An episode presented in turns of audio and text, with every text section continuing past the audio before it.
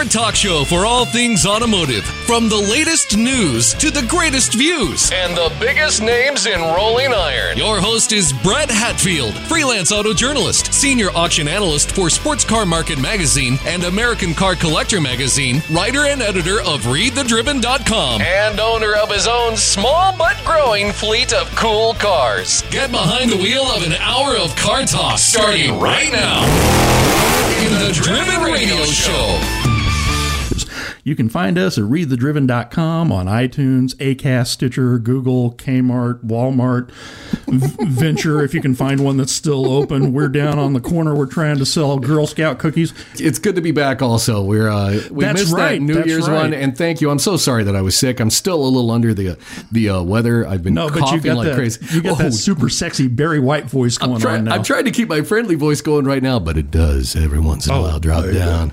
And you know, uh, being in radio, it's like I, I refuse to record anything with my voice down that low Yeah. because I'll never get there again for another three years. And I, First thought when I heard you in the studio tonight, Tom Waits gargling hot asphalt. I know it's a stolen joke, but it's a great joke. That's why I it's, stole and it. it's pretty accurate. Uh, anyway, uh, you can find us all over Facebook, Twitter, uh, Dr- Twitter at Driven Radio Show on Instagram, Instagram, Instagram. Instagram. Uh, on Just both, add alcohol. I, I'm looking forward to that. Uh, on Read the Driven or Driven Radio Show. I am Brett Hatfield. I'm here with Mark L. Groves, Yo. and uh, I'm hoping we see Mr. Corey sneaking through the door here in a minute. Corey Pratt will be here at some moment and will suddenly appear magically. Oh yes, and we'll we'll get to have He will arrive at the perfect time that he's supposed to be here. Yeah, absolutely. hey, uh, this week we got news about Sony. Oh, Sony made a car. And uh, we have a story from the It's Not the End of the World, but we can see it from here file. let's get into it. Let's do this. Oh, good grief. Okay, so when you think of Sony, you think of Walkman, uh, if you're old enough, uh, VAIO laptops, Bravia TVs, PlayStations, all that stuff. They have on display at CES this week a car call a car that they have built called the Vision S. And it's a very sleek EV. It's electric, obviously. Uh-huh. Uh, highly advanced autonomous driving system. Hopefully, it doesn't run into uh, parked cop cars like the one in the Tesla. Oops, but it'll sound great when it hits it. I was just in the backseat with my dog. Good God. And uh, was the dog happy? Uh, anyway, it was cre- created primarily to showcase what Sony can bring to the uh, bring to the table in terms of automotive technologies, and it's it's been it's uh, a sh- it's a show car developed in collaboration with Nvidia, Continental, Bosch, ZF, and Qualcomm. Qualcomm. Yeah, well-known Qualcomm. car maker. Yeah, well well known car maker. I Qualcomm. remember driving my Qualcomm to my first dance in high school. Now, Continental and ZF, I get. ZF does transmissions and transaxles And for Bosch. and Bosch. They do Euro car parts for just about everything European. Like Cerner Corp. yeah, but uh, you know, Qualcomm. Cerner Corp and uh, Mister Fix Mister Fix's Electronics Hut down the street. Uh, Finally, Radio Shack. it's an all-in-one they, deal. they just they just missed their window. They just missed their window. All you need is five gallons of gas and a soldering iron. Oh, I miss Radio Shack. Uh, anyway, uh, the zero emission sedan is equipped with no fewer than 33 sensors to detect people and objects, not just outside the car, but also inside the four seat car. There you go. And Sony didn't go into too many details about the technical specs, but it did mention that the Vision S has a pair of 268 horsepower electric motors enabling a 0 to 62, a 0 to 100 kilometer time of uh, 4.8 seconds, which is really getting it because, Well, that's not too bad. yeah, that's just a couple ticks slower than my GTO. That'll make you look like the guy in the old, what is it, Maxell tape uh, Oh, yeah. oh, posters. yeah. I, it's just best Is it poster real? ever. You know, Memorex. or is it your new Sony Walkman car? well, that's pretty cool. Maybe they could call it a Carman. Ah, old school. Maybe, maybe. Maybe. Uh, from the side, the thing has more than a passing resemblance of the uh, Tesla Model 3. Yeah. If you didn't, I, you know, I even pulled up the pictures because I'm thinking that looks really familiar, and then I looked at it and was like, "Geez, man, uh, you guys couldn't come up with anything new." But everything's shaped kind of ovid anymore anyway. They also teamed up with Magna Steyr, manufacturers of the Toyota Supra, BMW Z4, and the Mercedes G Class, to get the car's platform. Nice. So uh, Sony didn't say what the chances are, if any, of transforming the concept into a production vehicle, but they got the idea in their heads. Got that story from motor1.com. Yeah, and uh, if you want to take a look at the pictures, aside from the snout boy, that looks like a Model 3. Yeah, it does. It, really, really does. Which also brings up something else. Electric car manufacturers, and we're starting to, you know, Tesla's obviously the biggest, but we're starting to see more and more electric cars. Do you think that we're just going to see a real generic electric car and this is the cookie cutter that ever you know it's going to be 13 different variations on Do you theme? think we're kind of almost all, already there? Because since what, 2014, 15, pretty much every semi economy car looks like a yeah. frigging Camry. Yeah, yeah. They, they I- all look I- the same. I think we are very much there, and it's also uh, go to the uh, mid-engine motor exotic stuff. Everybody talking about the new Corvette looks like this or looks like that, Yeah. or looks like a cross between this and that. Hey, all those exotics do look scarily similar. Well, and maybe we've gotten to the point where we're just so saturated, uh, you know, that we've seen just about damn near everything that can be done. True. Uh, and lots and lots and lots of them. But then, you know, people get kind of freaky when uh, something comes out that is completely different, like the uh, the That's Tesla a truck. Cybertruck, yeah. Yeah, because that thing just looked that that was not like anything I had seen yet. No, it looked like crap out of Tron from the '80s. it looked like a movie prop, but, it but- freaking ran. But because it was so different, I took one look at that and I thought, okay, one, this is going to be really polarizing, and two, I'll drive the sucker. Give Oh, dude, shot. I am so in. Yeah, the attention that thing would get. I always like the big old, you know, mid '60s uh, beast cars. Part because they're fun, and then the other part because the looks you get. Well, it's like, it- what the hell is that? And if you I'm don't like that stainless finish, what do you got? You got four flat slabs on the whole truck. You could get the thing wrapped in a heartbeat. But I hadn't thought about that. How easy that would be to wrap. Yeah, you roll a Cybertruck into a wrap station. Guys that usually need your car for two days. Hey, we'll be done in 45 minutes. Why don't you go get a burger? It's true. So uh, no, I I drive one. It looked kind of compelling, and Yeah. the fact that they offered it with an electric uh, uh, Forerunner, an electric Oh, dude. ATV. yeah. Sure, why not? I'm Let's- in. I'll Try try that two. out. That looks like fun. Alrighty. Now, from the promised, it may not be the end of the world, but you can see it from here department. Oh yeah, I I I I want this, but I don't. Yeah. I I really don't know what to think of this. well, go ahead. The uh, looks like uh, next time you take Uber, uh, it might be driven by George Jetson.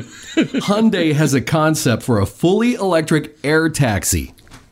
fully electric air taxi. Now you can fit up to four passengers, which No. I, uh, you know, the intent is for it to be human piloted, but of course. There is the idea is that in in, few the future, uh, it'll be a self flying plane taxi. Hun- Hyundai and Uber have announced that they're teaming up to develop the uh, the electric air taxi. So Can we pull out the giant bag full of bad ideas? Because this may be king. first award Oh my for god. oh my god, this is going to end badly. Uh, the electric air taxi it's meant to cruise at speeds up to 180 miles per hour. So you, you could get to the store PDQ uh, altitudes of 1,000 to 2,000 feet, and then if you uh, there's a quote from Executive Vice Chairman. Oh my god, I should have I should have. Mr. Chung, um, quote that's the Oh, no, no, no, Hyundai I'll- executive. I'll take- don't do it. Don't do it. It's I'll not take a worth stab at it. It's not worth it. I'll don't take a stab at it. He's just Mr. Chung. Oh, come on. Navy linguist. Give me a shot here. Uh, oh, wow. Stupid. I'm going to go with Ewison. Sure. Ewison? I'm going to go with Mr. Okay, sir. That the automaker expects to have air taxis flying around metropolitan skies by 2028. I mean, you know, when I first saw that number, Wow. I was also like, that's in the future. No, it isn't. This is 2020. That's eight years from now. And the last eight years just flew by. That is not that far away. Okay. Uber plans to have its uh, ride sharing program uh, launched by 2023. So, driven 2023, driverless 2028. What the hell? Okay. Um, let's start with this. Anybody checked with the FAA? I- I'm sure they're, they've got some butter being spread on those slices of bread. Oh, yeah. So uh, it uses now the interesting thing, the design concept. It's supposed they're pushing innovation and development. So Yeah. we're probably giving them exactly what they want, which is buzz. And it'll never come to anything, but uh, it's about uh, developed for wing design, noise, aerodynamics, and uh, the simulation verification to make sure that it's all right. That uses distributive distributed electric propulsion and several small rotors. So basically, it's a kind well, of a if one engine goes, it'll balance, and the others Yeah. will take over. That's yeah, uh, you can hope. Or the the amount of screaming will be pushing air. true, true, true. It, hey, it, it comes with a barf bag. It comes with a pair of depends. Um, hey, do you remember last year when you and I talked about uh, Amazon was toying with the idea of doing drone deliveries?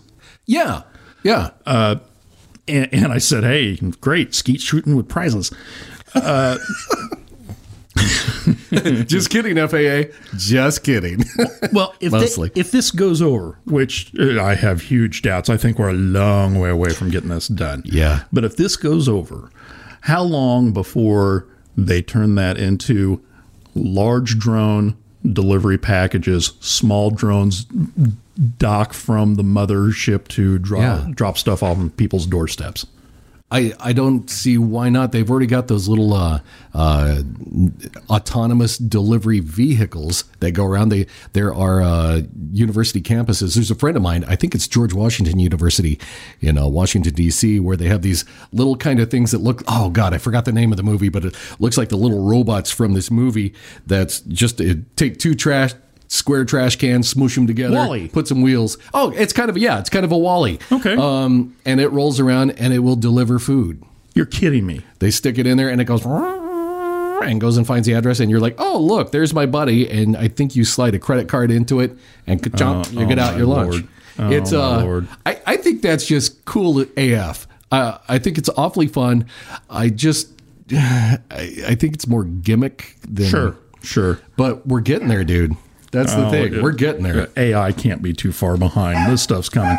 Hey, listen, I think somebody's here. That's the Corey alert. Yeah, that's- and on that, we should wrap this up. We absolutely should. Hey, our special guest this week, uh, Gary Bennett of the Leake Collector Car Auctions, and also he works for Ritchie Brothers. Uh, he'll be here to talk about Leake's inaugural Scottsdale sale that's Oh, coming up next week. I will be down there covering that. Nice. Uh, what it takes to organize an auction at a new venue, and uh, they've got the John Staluppi uh, Cars Oh, of Dreams collection, 114 cars. That Mopar I sent you earlier today was part of that Yes. We'll- collection. We'll, have to mention that. I'll have to drill just a little. I kind of figured that'd make your gums sweat. also, uh, a little later, John Kraman, uh, the consignment director for Mecum Auctions, back to back auction interviews.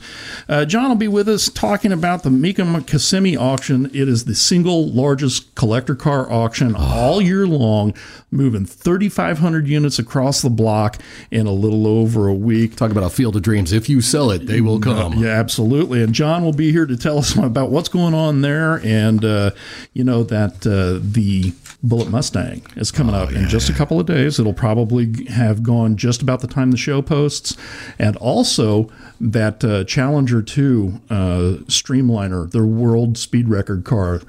That Mickey Thompson drove, and then his son Danny drove, and uh, that thing set a speed record in 2018 for piston-driven cars. 448 mile an hour average. Well, that'll clean your sinuses. Yeah, it, two giant Hemi V8s running nitromethane. Oh, baby. Yeah, and he, he'll be with us here in a little bit too. So we'll be right back with lots more on Driven Radio. And Corey.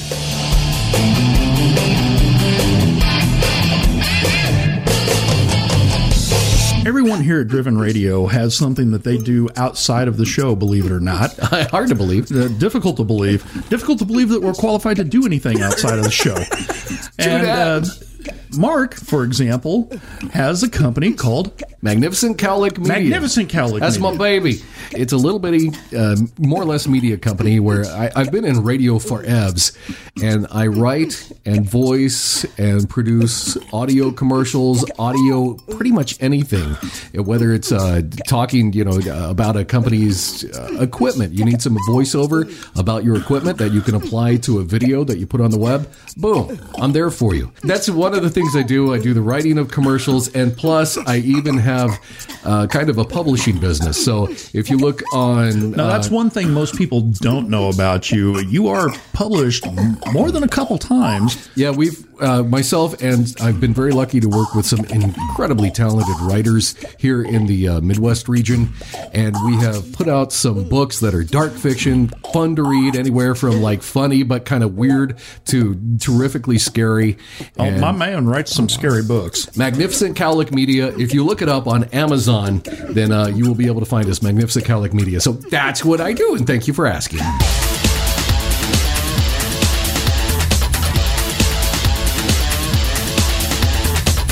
Hey, uh, you know, we've got Gary Bennett with us this week. This is awesome. Yeah, it is. Uh, Gary works for Ritchie Brothers and Leake Auctions. Uh, Leake was established in 1964 as the first collector collector.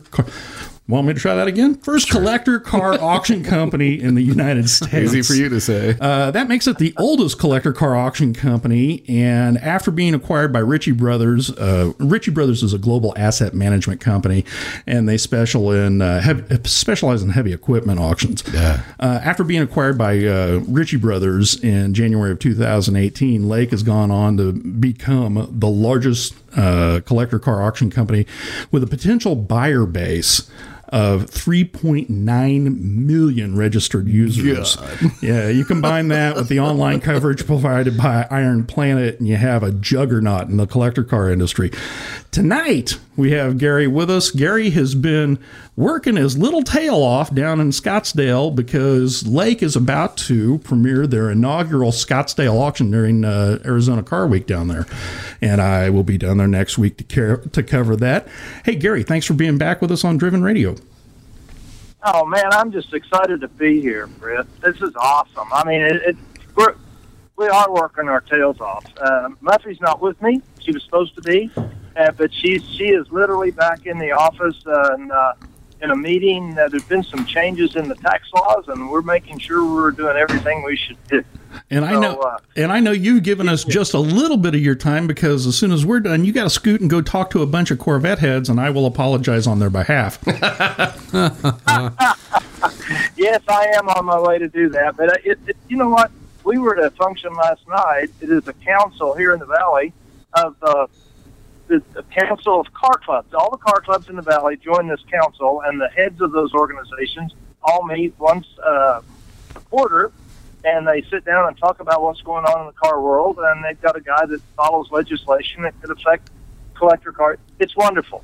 We were there, and I made a presentation to that group last night, and it was it was a good. It's that time of the year. We are busier than one-arm paper hangers, paper in a chapel, but we're really happy. Let me just say that. well, that kind of dovetails into my first question for you, and it is: Have you slept this month? No, that's an easy question to answer. Absolutely not. We go to bed earlier than we've ever gone to bed, and then we wake up about one o'clock, and your brain starts again, and you're back. You might as well just get up and go to the office. Oh my That's- lord! You know, think about all the things you have. No, it's okay. It's a good thing. Um, the thing that's really crazy about what we're doing, we've got this huge organization behind us, and and we're struggling with how to to utilize it. I mean, it, we've got this powerful machine at our disposal, if you will. Uh, yet, because we're so the culture that we came from was all about do it yourself. You know, everybody wears multiple hats and all that kind of stuff, and and a lot of our challenges are self inflicted and uh, we just have gotten to where we just we just it's there and it's up to us to take advantage of it and we aren't doing a very good job of that and that's shame on us for that but uh, it's a process and we'll have to learn how to work through that Well, there's a learning curve with everything. Uh, would you say that's been your biggest hurdle so far? there's no question uh, it has been all that i mean the integration between what we are doing as a small company uh, not company but family owned business which Leake was to be to being part of a global uh, publicly traded company has been an interesting transition for everybody, both sides of the equation. I mean, they're they're having to learn how we do things because it's very different than what they do and the way they do it. And and, and the, I'm going to overly simplify it uh, for our audience, but the, what they do worldwide is they liquidate assets people that need them. In other words, if you if you've got a contract to build to redo Interstate 10, and you've got to start next week, you need to buy the equipment to do it because you don't want to buy it last week and have it just sitting there waiting. And so you need that. You need it now. And in our world, it's real simple. Nobody needs anything we do. They want it. Yeah. It's an emotion-driven business. I'm over to simplifying, but that's absolutely the truth. It's been hard for some of the Ritchie Brothers people to kind of get that concept. Sure. Because what- what they do, they're the 800 pound gorilla in that world. I mean, nobody in the world sells equipment like Ritchie Brothers does. Sure. But um, and the, and the cars, I mean, Brett, you and I've had this conversation. I can't tell you how many car auctions in my life I've gone to and didn't know I wanted to buy a particular car until I saw it. Yeah. Yeah, that makes sense. Had had that problem uh, a couple times, and uh, we're going to circle back to that in a little bit. Um, so, aside from, well, th- there have been some some legal issues that we're not going to discuss here. Uh, certainly not now. But uh, what other unexpected challenges have you run into? Well, it's, it's, I think I think the fact that we're doing something for the first time in this community is always a big deal because we want to do everything right, and we're trying to. That's that's that's the Ritchie Brothers way, and it's the Gary Bennett and Muffy Bennett way as well. But having said the Leake way, but having said that, we want to be sure we're in compliance with all the things that need to be in compliance of.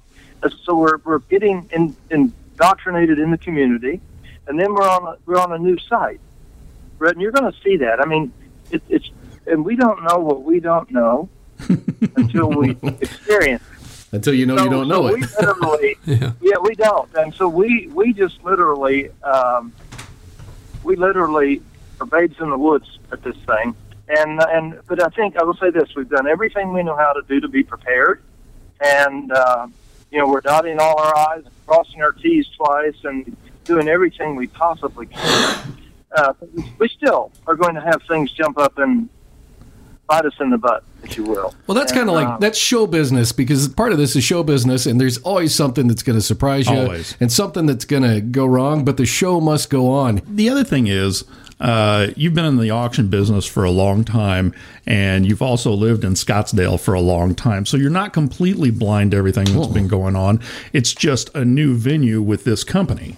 Well, that's true, and and and and every everyone on our team has been in that same place. I mean, we've all been.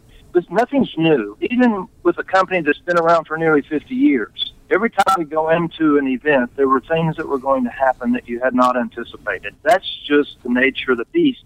And you said earlier, part of what we do is indeed entertainment, and as a result, you know, you're dealing with the public. You're dealing, uh, you're dealing with people drinking alcohol, adult beverages, if you will.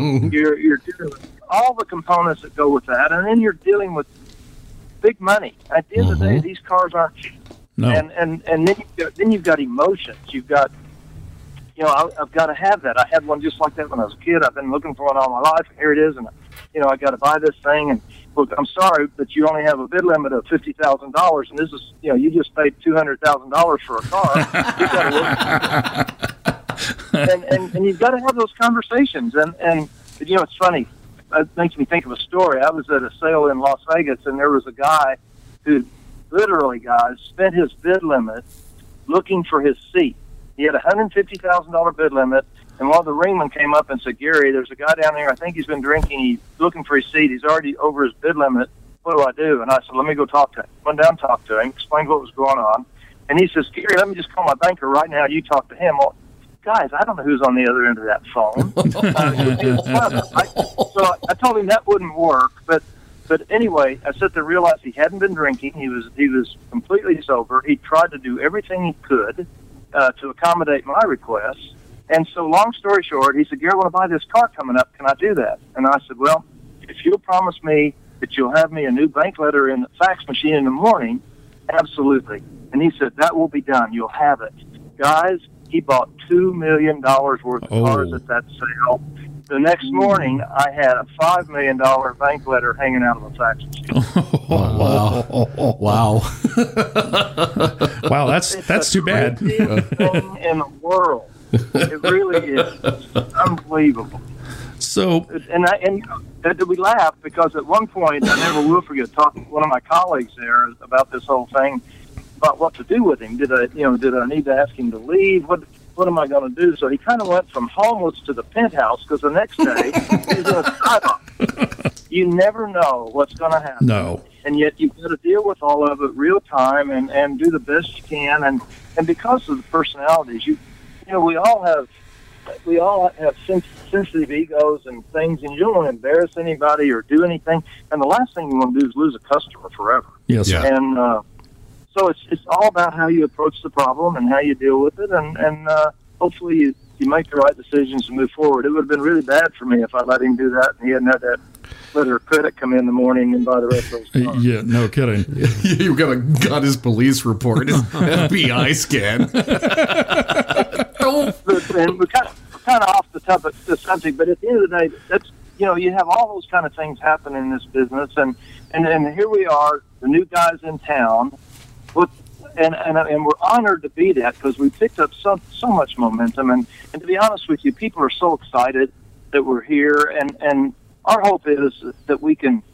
We can provide a good option for everything else that's going on. There are eight auctions in the valley this next week, Well, and, and that, uh, that's something I wanted to ask you about. There are several auctions happening at the same time uh, down there during uh, Arizona Car Week. What is it that sets Leake apart? Well, I I hope it's simple. I I, I, think it's the way we're going to treat the people. Um, a lot of other businesses are taking they, they aren't doing a good job of taking care of their customers, and and this is a customer uh, service business, in my opinion. And and to me, it's really simple. In a, in the auction business, you have the most the most important component of that is your consigner. If you don't have consigners, you don't have a business literally. Like if you don't have the cars, or if you're selling jewelry or art, whatever it is, if you don't have people consigning those items, you have nothing to sell.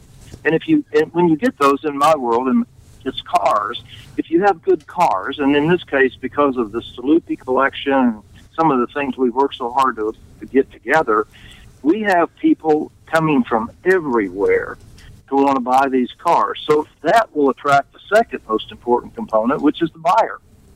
And then I'm then I would argue that every consigner, because he has a car, at one time or another has been a buyer and probably still is. So the consigner is the simple most important component of our business. So to me, it's it, it's been my experience in this industry that nobody has done a good job of making the consigners feel important or appreciated, and that is our focus. Is to take care of those guys, and if we're good at that, the rest of this will take care of itself.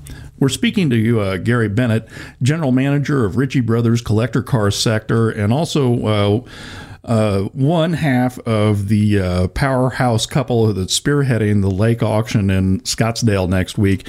Uh, tell us about the auction site. Where are you holding the sale? We are at Salt River Fields, which is the training camp for um, the Arizona Diamondbacks and the Colorado Rockies. And it's right off of the, the 101 and Indian Bend.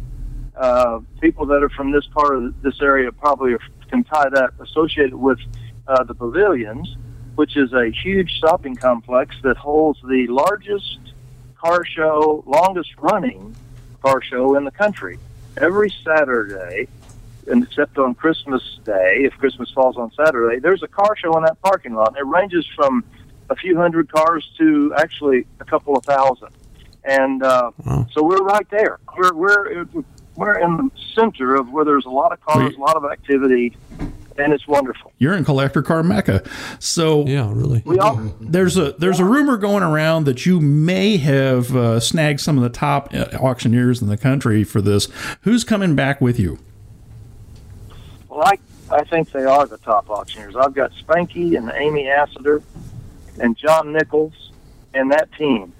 And I worked with them in my previous life uh, for, for, for 17 years. And, and I believe, well, not 17, 15. And I believe they're the best collector car team in the business. And, and I've seen them do amazing things. Uh, it, it, an example of this is that Spanky's team, if someone's in the audience, they're bidding on a car, and they shake their head and or put their hand across their throat like they're, you know, an indication they're done. They re- they don't leave that potential buyer. They they wait until the item is sold because clearly that person that was bidding has expressed an interest in it, and he may change his mind.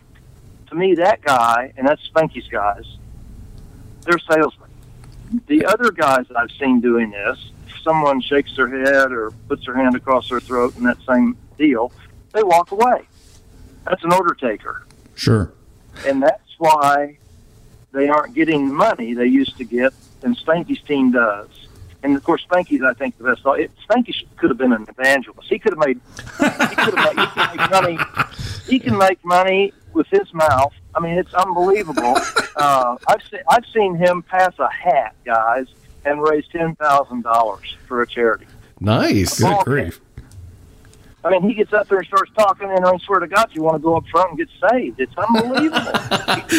In a Chrysler. and, and I have to I have to ask you about this now. Mark is just about out of his skull. I started showing him some of the uh, Mopars that you've got going through the sale down there Oh, next there is week. a sweet baby that needs me so Oh, bad. Yeah, I know. I know. I, can I auction my soul? It's barely been used. There's a 59 Chrysler 300E hardtop. Well, it's and that's what we're driving at. It's part of the Staluppi collection, and I wanted you to tell us all about Please. that. How did you manage to land that 114 car collection, and tell us about some of the highlights that are in that.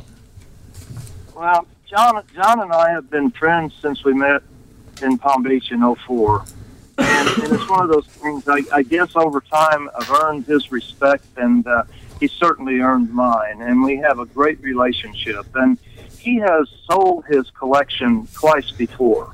Uh, but he, he has this incredible facility there in Palm Beach, and and each time he does it, he changes the scene and goes with a different group of cars or something. And, and he, he loves buying the cars. He loves displaying them. He's got a facility that's set up like a community. He's from New York. It's got a Nathan's hot dog stand in it. I mean, he's got a he's got a soda fountain. He's got a barber shop. He's got a police department. He's got a fire department. He's got a And that's just in that Chrysler I mentioned. that's in the and trunk. Cars are like they're they're in that community on that on those streets. It's unbelievable. Oh, and, and, wow. And so he's he's he, he loves to buy the cars. He loves to sell the cars. He loves to put this all together and make it be something remarkable. And it is unbelievable. And and and this particular time, his plan was to do nothing but 50s and 60s convertibles. And and he, he pretty much stuck with that. I mean, um, this group of cars runs from a 29 Oakland all the way up to a new Demon. But he's the majority of the cars are 50s and 60s convertibles. And one of the things that he really loves is these letter Chryslers. You look Guys, like you. he has Hallelujah and amen. Yeah, you look like you, Mark's looking at the at the, the cars on our uh, computer here, and he looks like he just got wistful. You should have seen him; he, he teared up. Well, the, the 59 Chrysler is like, I, I need you. I need you in my life. And then I I stumbled on the 1960 Chrysler 300F convertible, like you were just talking about Yeah. the convertibles. And I'm like, oh my God, take me home. Yeah. I want to be your kid. Yeah, and guys, you you both know I've gotten been blessed with the opportunity of seeing a lot of cars, and I've seen a lot of collections. I mean, I dealt with Ron Pratt when he sold his collection, and Ron had some amazing cars, and there are some Yes, he did. There are some phenomenal collections around the country. Well, I will tell you, John Staluppi's it doesn't take second place to anybody. He's right up there with those guys, and the quality of this group of cars is probably the best quality I've ever seen. Uh, I've got one of his cars is, and if you look there, you'll see a 60 Edsel convertible, and it is. Those are not very popular cars. hang on, Mark's Uh, scrambling. Yeah, I'm trying. I'm looking, man. Keep talking. I'm going to be there. Not partic- they're not particularly popular. They weren't popular when they were new, and they're still not popular today. But there's an Edsel Club and all that. But at the end of the day, they're not. They're not like a, a letter Chrysler, if you will. And um, having said that, this particular car has probably had between 150 and 200 thousand dollars spent on its restoration. Wow. Oof. It is unbelievable. I guarantee it wasn't this nice new.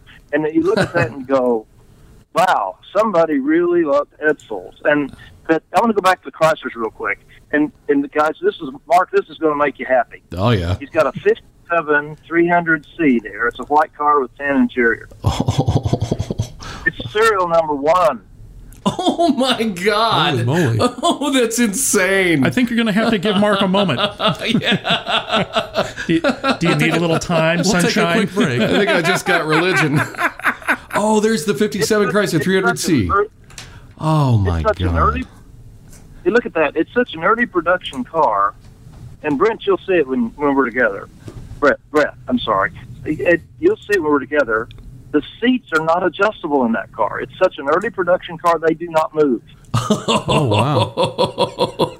That's And when you fantastic. Are you okay? When you open the, when you open the hood, most 300Cs, everyone I've ever seen, and I've owned a couple, have only one hood fastener in the center. This one has two, and they're in the corners of the hood. I I mean, it's it's unbelievable. So basically, you got to hug it to pop that hood. I'm so in. I don't think that's going to be a problem for you. Uh, no doubt. All right. Well, I'm taking over now. Mark's sitting in his own sauce. I'm just. Oh, that is beautiful. Wow. So, out of all the cool stuff that's there, uh, the Stu- Staluppi collection, all the other feature cars and everything, what would you have for your own? I'm not keen on the color, but I like that that 300E. That uh, that bur- kind of a burgundy or rust colored convertible. That is a s- spectacular car. You got the fins, you got the the the dash. I mean, it is unbelievable. And he's got a 58 Bonneville Pontiac Bonneville convertible Yes. power. That it, and he's got then next to it, he's got a black red interior, '59 Buick Electra 225, 401 nail head in it. I mean, it, it, it, you can't. I, I couldn't pick one guy. But he also has a pair of 53 Buick Skylarks. yeah, And, and he's got a white one with a red and white interior and a red one with a red and white interior. Guess Yeah, couldn't think of his imagine mind. I, you know it, and and then Corvettes. He's got Corvettes. Wait, wait, wait, wait, wait, wait, wait. Now, now we've crossed we've crossed the final line here, buddy. Uh, what are you selling from your personal collection there? Oh my! Uh, I've got a '65 Corvette that I bought. I was a second owner in 1965. I wasn't the original owner, but I bought it in '65. I was single and uh, got married the same year in college, working, having a job, doing all the stuff you do back then. And my car payment was uh, ninety-six dollars a month, and my rent was fifty-three. That was my priorities, and they hadn't changed in my life. I was young once too. yes, sir. Got married, had my first child. That I kept that car until 1971. I mean, literally, guys, we took the kids. My son was born in '67. My daughter was born in '66. And they put they, we just put them in the back, and they flopped around back there. They hit the bulkhead if you gave it the gas. They hit the back of the seat, you put on the brake, and that's just that was our family car. And uh, it's it's a 365 horse coupe, and that's all blue with blue interior. Uh, knock, off five knockoff wheels, white wall tires. Uh, it, and I sold it to a guy that I knew in 1971, and I bought an, I bought a family car, if you will.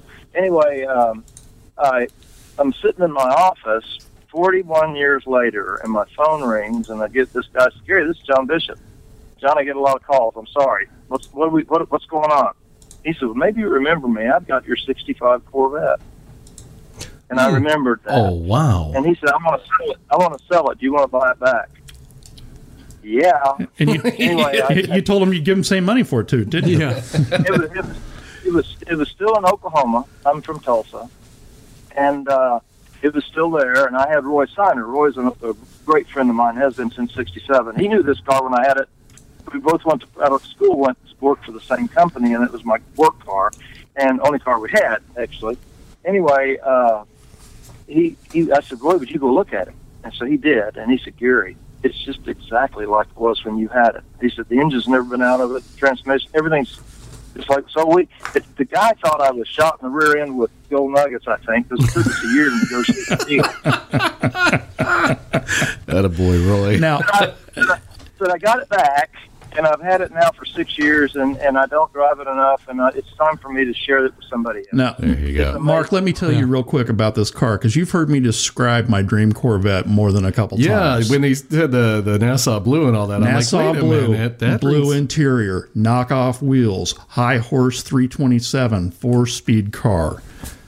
Sound familiar? yeah. Uh, so I know what you're going to bid on. Well, uh, what I was going to ask Gary is if he'll take a kidney in trade. You know, I, it, I'd like to give it to you if I could. I would. Muffy would kill me, but I, it, it kill me. I'm, I'm going to make I'm going to make it worse, guys. It's got the N11 off the road exhaust out the back. It doesn't have side pipes, but it's got this most incredible exhaust system on it from the factory out the back. And it I mean, makes is very, just- very pretty sounds. Blue, blue, blue, It blue, is a blue, blue, beautiful sound, and and uh, it's funny. I got the car back. I told Muffy about this car. You know, we've been together for 20 years. I told her about this early on in our relationship, and I told her I loved that car because in Oklahoma in the 60s and early 70s, 3.2 beer was not an intoxicating beverage, so you could drink beer in your car and drive, and, and I did. There, there's even a ring on the center console of that car where I used to put my beer down by where the shift pattern the console. Anyway, as soon as we got it, we hadn't even more reliable, hadn't rolled it off the truck, and she reaches back in the back, you know where the, the jack is, that little panel you can lift up the little carpeted panel. Oh, yes, sir. Well, right behind, behind, you know, jack's behind the driver, and the lead hammer, and then on the other side behind the passenger, just a an empty space. It's a storage space. Mm-hmm. Right. So I told her I'd taken the plug, the rubber plug out of that, it's a drain plug, and I used to put my beer in there and ice. Ice. Yes. That was my. and so she she pulled that back and looked, and the plug's still gone. And she said, "There it is, just like you thought." So how many horsepower was your igloo cooler? 365. oh, Solid lifter car. You know, it, it it was back in the day. It was the it was the car. I mean, it was. It, Well, I can't yeah. how much I street raced it and did stuff I shouldn't have done. Of course, first year for disc brakes on all corners, and it was. It, it is still special in my heart. It always will be. Yeah, if you think Uh, I'm not talking to my banker before I come down there, you're nuts. yeah. Well, guys, I'm selling it no reserve. I I hope it would make me thrilled if you ended up with this thing because I know it'd be in a good home. I that's my only concern. I want someone to have it that'll love it like I have, and and it's just uh, now it, it's original. I mean, it, the guy that I sold it to has resprayed it once. Other than that, um, it, it is amazing. Gary, I'm you're- proud to have You're killing me, Smalls. We've been speaking to Gary Bennett of Ritchie Brothers and Leake Collector Car Auctions uh, about their upcoming sale in Scottsdale, January 15th through the 19th. You can find all of the links for Gary, for Leake Auctions, for Ritchie Brothers, and uh, everything else associated with this at readthedriven.com. Gary, thanks so much for being with us again, and I'll see you next week in Scottsdale, young man. Hey, I love you guys, Mark. Thank you. Take care, guys, and thanks for this opportunity. Coming up here on Driven Radio, we've got uh, John Kraman, consignment director at Mecum Auctions, here to talk about uh, Mecum's Kissimmee sale, what's going on in Florida this week, and uh, you know that uh, that Bullitt Mustang is still coming up here in a couple of days. We need to ask him about that. All that and much more coming up on Driven Radio.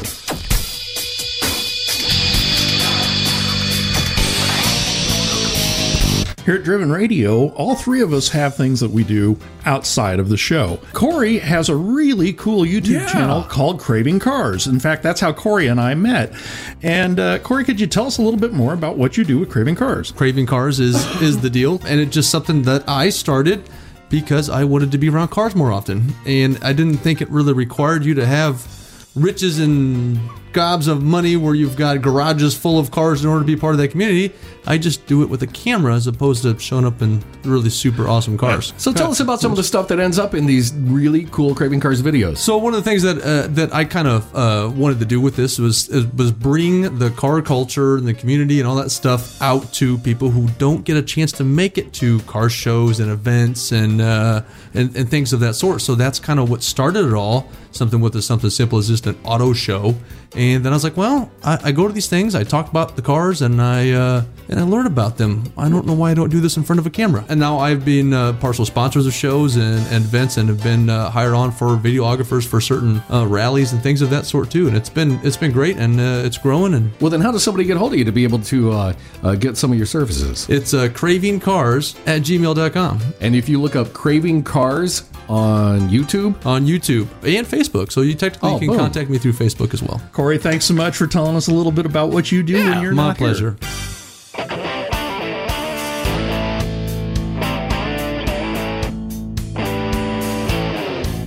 Welcome back to Driven Radio. We're here with John Kraman, who is the uh, he's the consignment director at Mecum Auctions, and he's also the guy that we all see on uh, NBC SN, who does a lot of the commentating for all the Mecum auctions.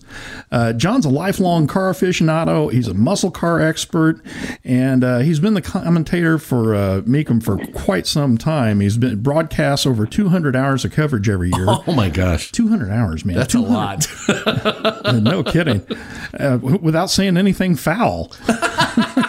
that's impossible. Well, that could be that could be determined. Yeah. John's been covering the Mecum auction sale uh, down in uh, Kissimmee this week, and uh, it is the world's largest collector car auction. Uh, to put this in perspective for you, Mark, if you combined all the sales of all the auctions at Monterey, it still wouldn't be as many cars as they move in that is insane. at Kissimmee. So, That's amazing. uh, hey, John, how's the auction going this week? Man, we are off to a great start. Uh, the lineup, uh, first of all, uh, is incredible. 3,500 cars, and I'm talking inventory ranging certainly well over 100 years of automotive history. But price ranges we've had uh, already, uh, and of course the top cars haven't hit the block yet. A car selling for as low as I think the lowest price car we had sell was 1,800, and we've had we've had cars already sell for several hundred thousand dollars. But we are we are getting revved up for really the pinnacle, I guess, of, of what Mecum Auction since 1988 has been working towards.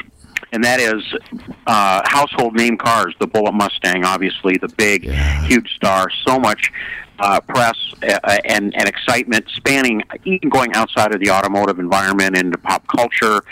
Uh, this car is incredible. It is selling at no reserve, and it is expected to fetch in the millions, multiple millions of dollars. We don't know what it's going to bring, but it's going to be crazy, and and uh, we're having a hard time staying focused on anything other than that. But so far, we're off to a roaring start. Another record auction looks like is well underway.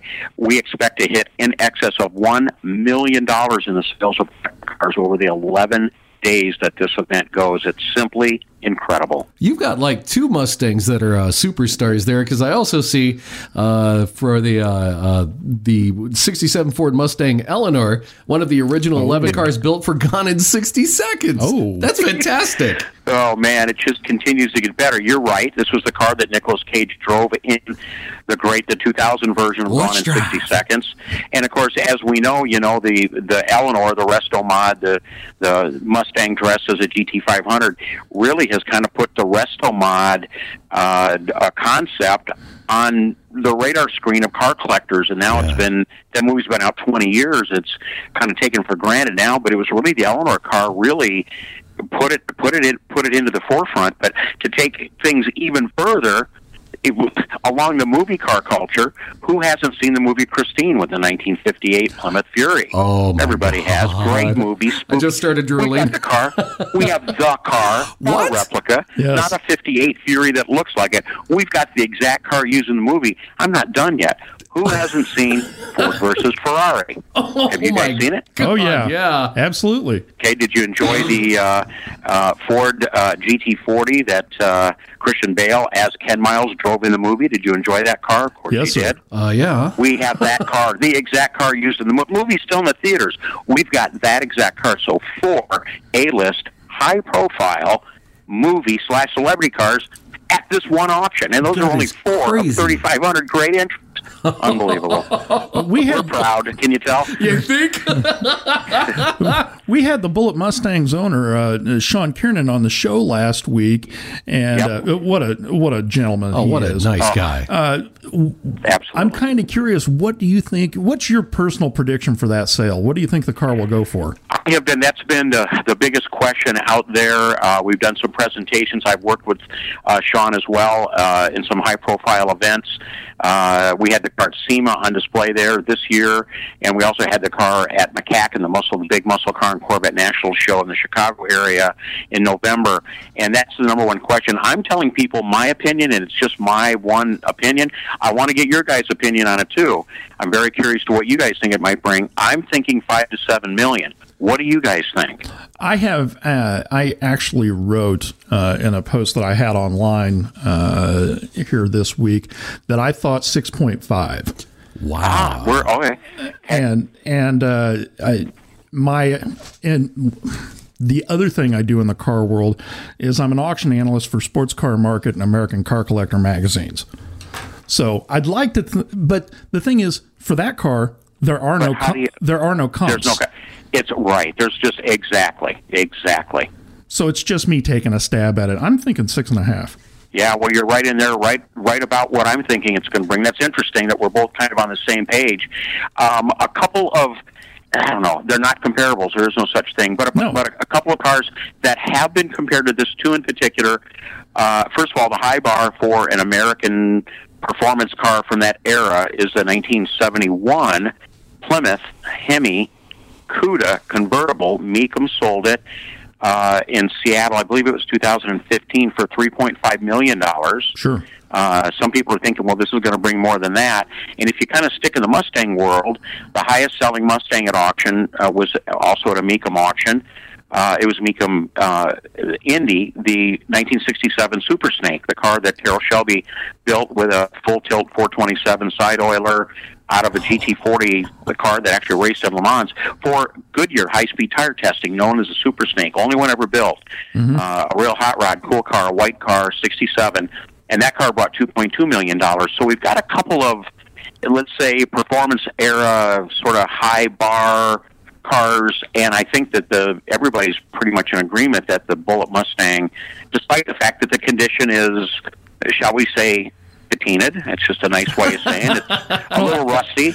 Yeah, the owner was pretty uh, pretty honest about uh, Oh, uh, the yeah, condition it of it. it. But it, the the flip side of that is one. This has got an intangible on it uh, in that uh, it's got Steve McQueen's fingerprints on it. And, Oh, man, and it's difficult to price what people. It's difficult to figure out what price people will put on that level of cool, and so that's that's kind of tough to call. But I really think uh, it's it's going to be north of six, but not a ton. So Okay. kind of curious what trends and observations are you seeing out of the auction this year Yeah, it's you know it's just obviously early in the beginning of the new year. Um, Mecum Kissimmee is the first uh, of the major collector car auctions in January. Certainly, Scottsdale is going to be loaded with them coming up uh, here shortly. Um, but really, it's Mecum. Traditionally, it's Mecum Kissimmee being earlier that sets the stage. And from what what we're seeing so far um, is some very, and I think this will be good news to some old school collectors. Pretty astonishing prices on vintage Corvettes, Generation One and Two Corvettes, right now, really doing very, very well. Definitely on a resurgence. Um, don't know if it's the uh, the announcement of the Generation Eight Corvettes got Corvettes on everybody's mind um, or or exactly what the reason is. But uh, Corvette market very strong, represents about ten percent of all the entries at any Mecum auction. By far, the number one brand in quantity, and uh, so where you were sitting at, and then of course what everybody's been talking about uh, is certainly happening at Mecum Kissimmee right now as we speak, and that is the popularity, the volume pickup trucks, SUVs, four wheel drives, vintage, uh, uh, uh, stock, restored, original, modified, doesn't matter. One of the, if not the fastest growing, one of the fastest growing segments there is. Honestly, guys, that one took me by surprise. And it's been going on for 10 years now, but it's continued to gain, gain a head of steam. No end in sight for it. What do you guys think about the popularity of these trucks and SUVs on the auction blocks? Uh, I just sold a very, very original, super low mile and cleaner than clean 1990 Bronco that I had oh. for five years. I managed to put some miles on, and it left me with a tidy chunk of change in my pocket after it found a new owner. So uh, right. it's uh, you're right, and, it's true. I, it's it's in practice. I I can point to my own experience. Well, that's like I'm looking right now at uh, one of the vehicles that uh, has not gone to auction quite yet, but is in the lineup. Uh, what is this? This is a uh, 86 Chevy Silverado uh, that you've got coming out with the big tires on it, and it's got a 468 in it. This is uh, that's a little not stock. Yeah, you think it's a, no, it is not a three quarter ton uh, HD. The thing is just huge, and I we talked about this in a previous show is uh, about the idea that these these new collectors, uh, these younger yeah. people that are coming in. I mean, how many of us? Uh, we were just talking about it off mic before we were recording this about uh, some of the vehicles when we were kids, and my older brother's you know uh, friend with his '63 uh, Merc yeah. Breezeway, and how I want one. Um, it's stuff that was cool when they were little. Yeah, these are the ones that this newer generation coming into money remembers. Yeah. So uh, you've got the the definitely the the classic uh, muscle cars, et cetera, et cetera, that are are kind of perennially popular. But this new generation, what's the stuff that's their memory makers, the stuff that they are willing to pay nostalgia dollars for? It's this 80s crap. Yeah, it's, it's I love it. It's stuff I think it's fantastic. 30, 35 years old is starting to come into its own. No, it, it scares me for the ones when it's in the 90s because my mom's 95 uh, Ford Taurus. I don't think you've got to worry about that. Guys. I don't think you got to worry about that. I'm, just, I don't think I'm crossing my fingers. Don't think that's ever going to be a concern be the most shamefaced thing I do if that'll go for 20K, but you know, I'll do it. we're speaking to John Kraman, consignment director for Mecum Auctions, and we're discussing the Kissimmee auction. Uh, you know, one of the, the other really super cool things you've got coming up this week is the Challenger 2 Streamliner. Uh, wow. And yeah, I was trying to explain to Mark, uh, I was trying to tell him more about that car. Can you give him a bit of a rundown? Yeah, this is. I mean, this is this is a great American story. There should be a movie made over this story. Uh, we go all the way back to 1968 with a car that was made to set the world land speed record. Uh, the Speed King himself, Mickey Thompson, who's had more speed records in more different classes than than anybody else, built a car under cooperation with Ford Motor Company in 1968, running two Ford 427 uh, overhead cam engines known as the Cammers, and uh, the car was very fast. Bonneville, 1968 um, uh, but did not set any speed records. In 1969, Ford Motor Company pulled uh, out of the sponsorship of the car. Mickey just set it aside and and uh, thought that he would get to it someday. Uh, wasn't going to be forgotten. Was going to get to it someday. Nothing happens until 1988, and he gets a hold of his son, Danny Thompson, and says, "Danny, it's time to get the two Challenger two out let's see if we can go after the land speed record. What do you say? And Danny couldn't have been happier. It was his lifelong dream to work with his dad, for Danny to drive his dad's car to beat the world speed record. They start working on the car two months later. Danny Thompson gets assassinated in the front yard of his house. Business deal no. gone bad. No, um, Professional hitmen took out Danny or uh, Mickey Thompson, and the car got put once again Danny was devastated. Car gets put on the back burner. He decides in his mid 60s, now Danny's in his mid 60s, decides he wants to get this car out and see if he can do it. So Ford 427 engines were long gone. He built a couple of dry block Chrysler 500 cubic inch Hemi engines running on fuel, no radiator, basically what? a top yeah. fuel dragster engine without the supercharger, a, a dry running block, on nitro. Dry block means block. it doesn't have any water jackets in it. It doesn't have any radiator. Doesn't have any antifreeze. It's cooled all by true. the nitromethane that it's burning, and that's it. All Good true, lord. All true. All correct. Ultra risky bring it to the fast forward, take a long story, make it very short. It's mission accomplished. In 2018, 50 years after the completion of the car, Danny Thompson at Bonneville hits the record at 758 miles per hour, setting the Oh, world land speed God. record in his dad's car 50 years after the car was done. Now Danny's 70 years old as we speak. Danny's 70 years old. He's made a very difficult decision to put the car in the market, sell the car, try to recover some of the investment that he spent to refurbish the car and get it up to the record setting pace. And that's one of the cars going to be crossing the block at Mecum Kissimmee. So you all have extraordinary stuff down there. Oh, what are some of the other oh. featured lots that have caught your eye?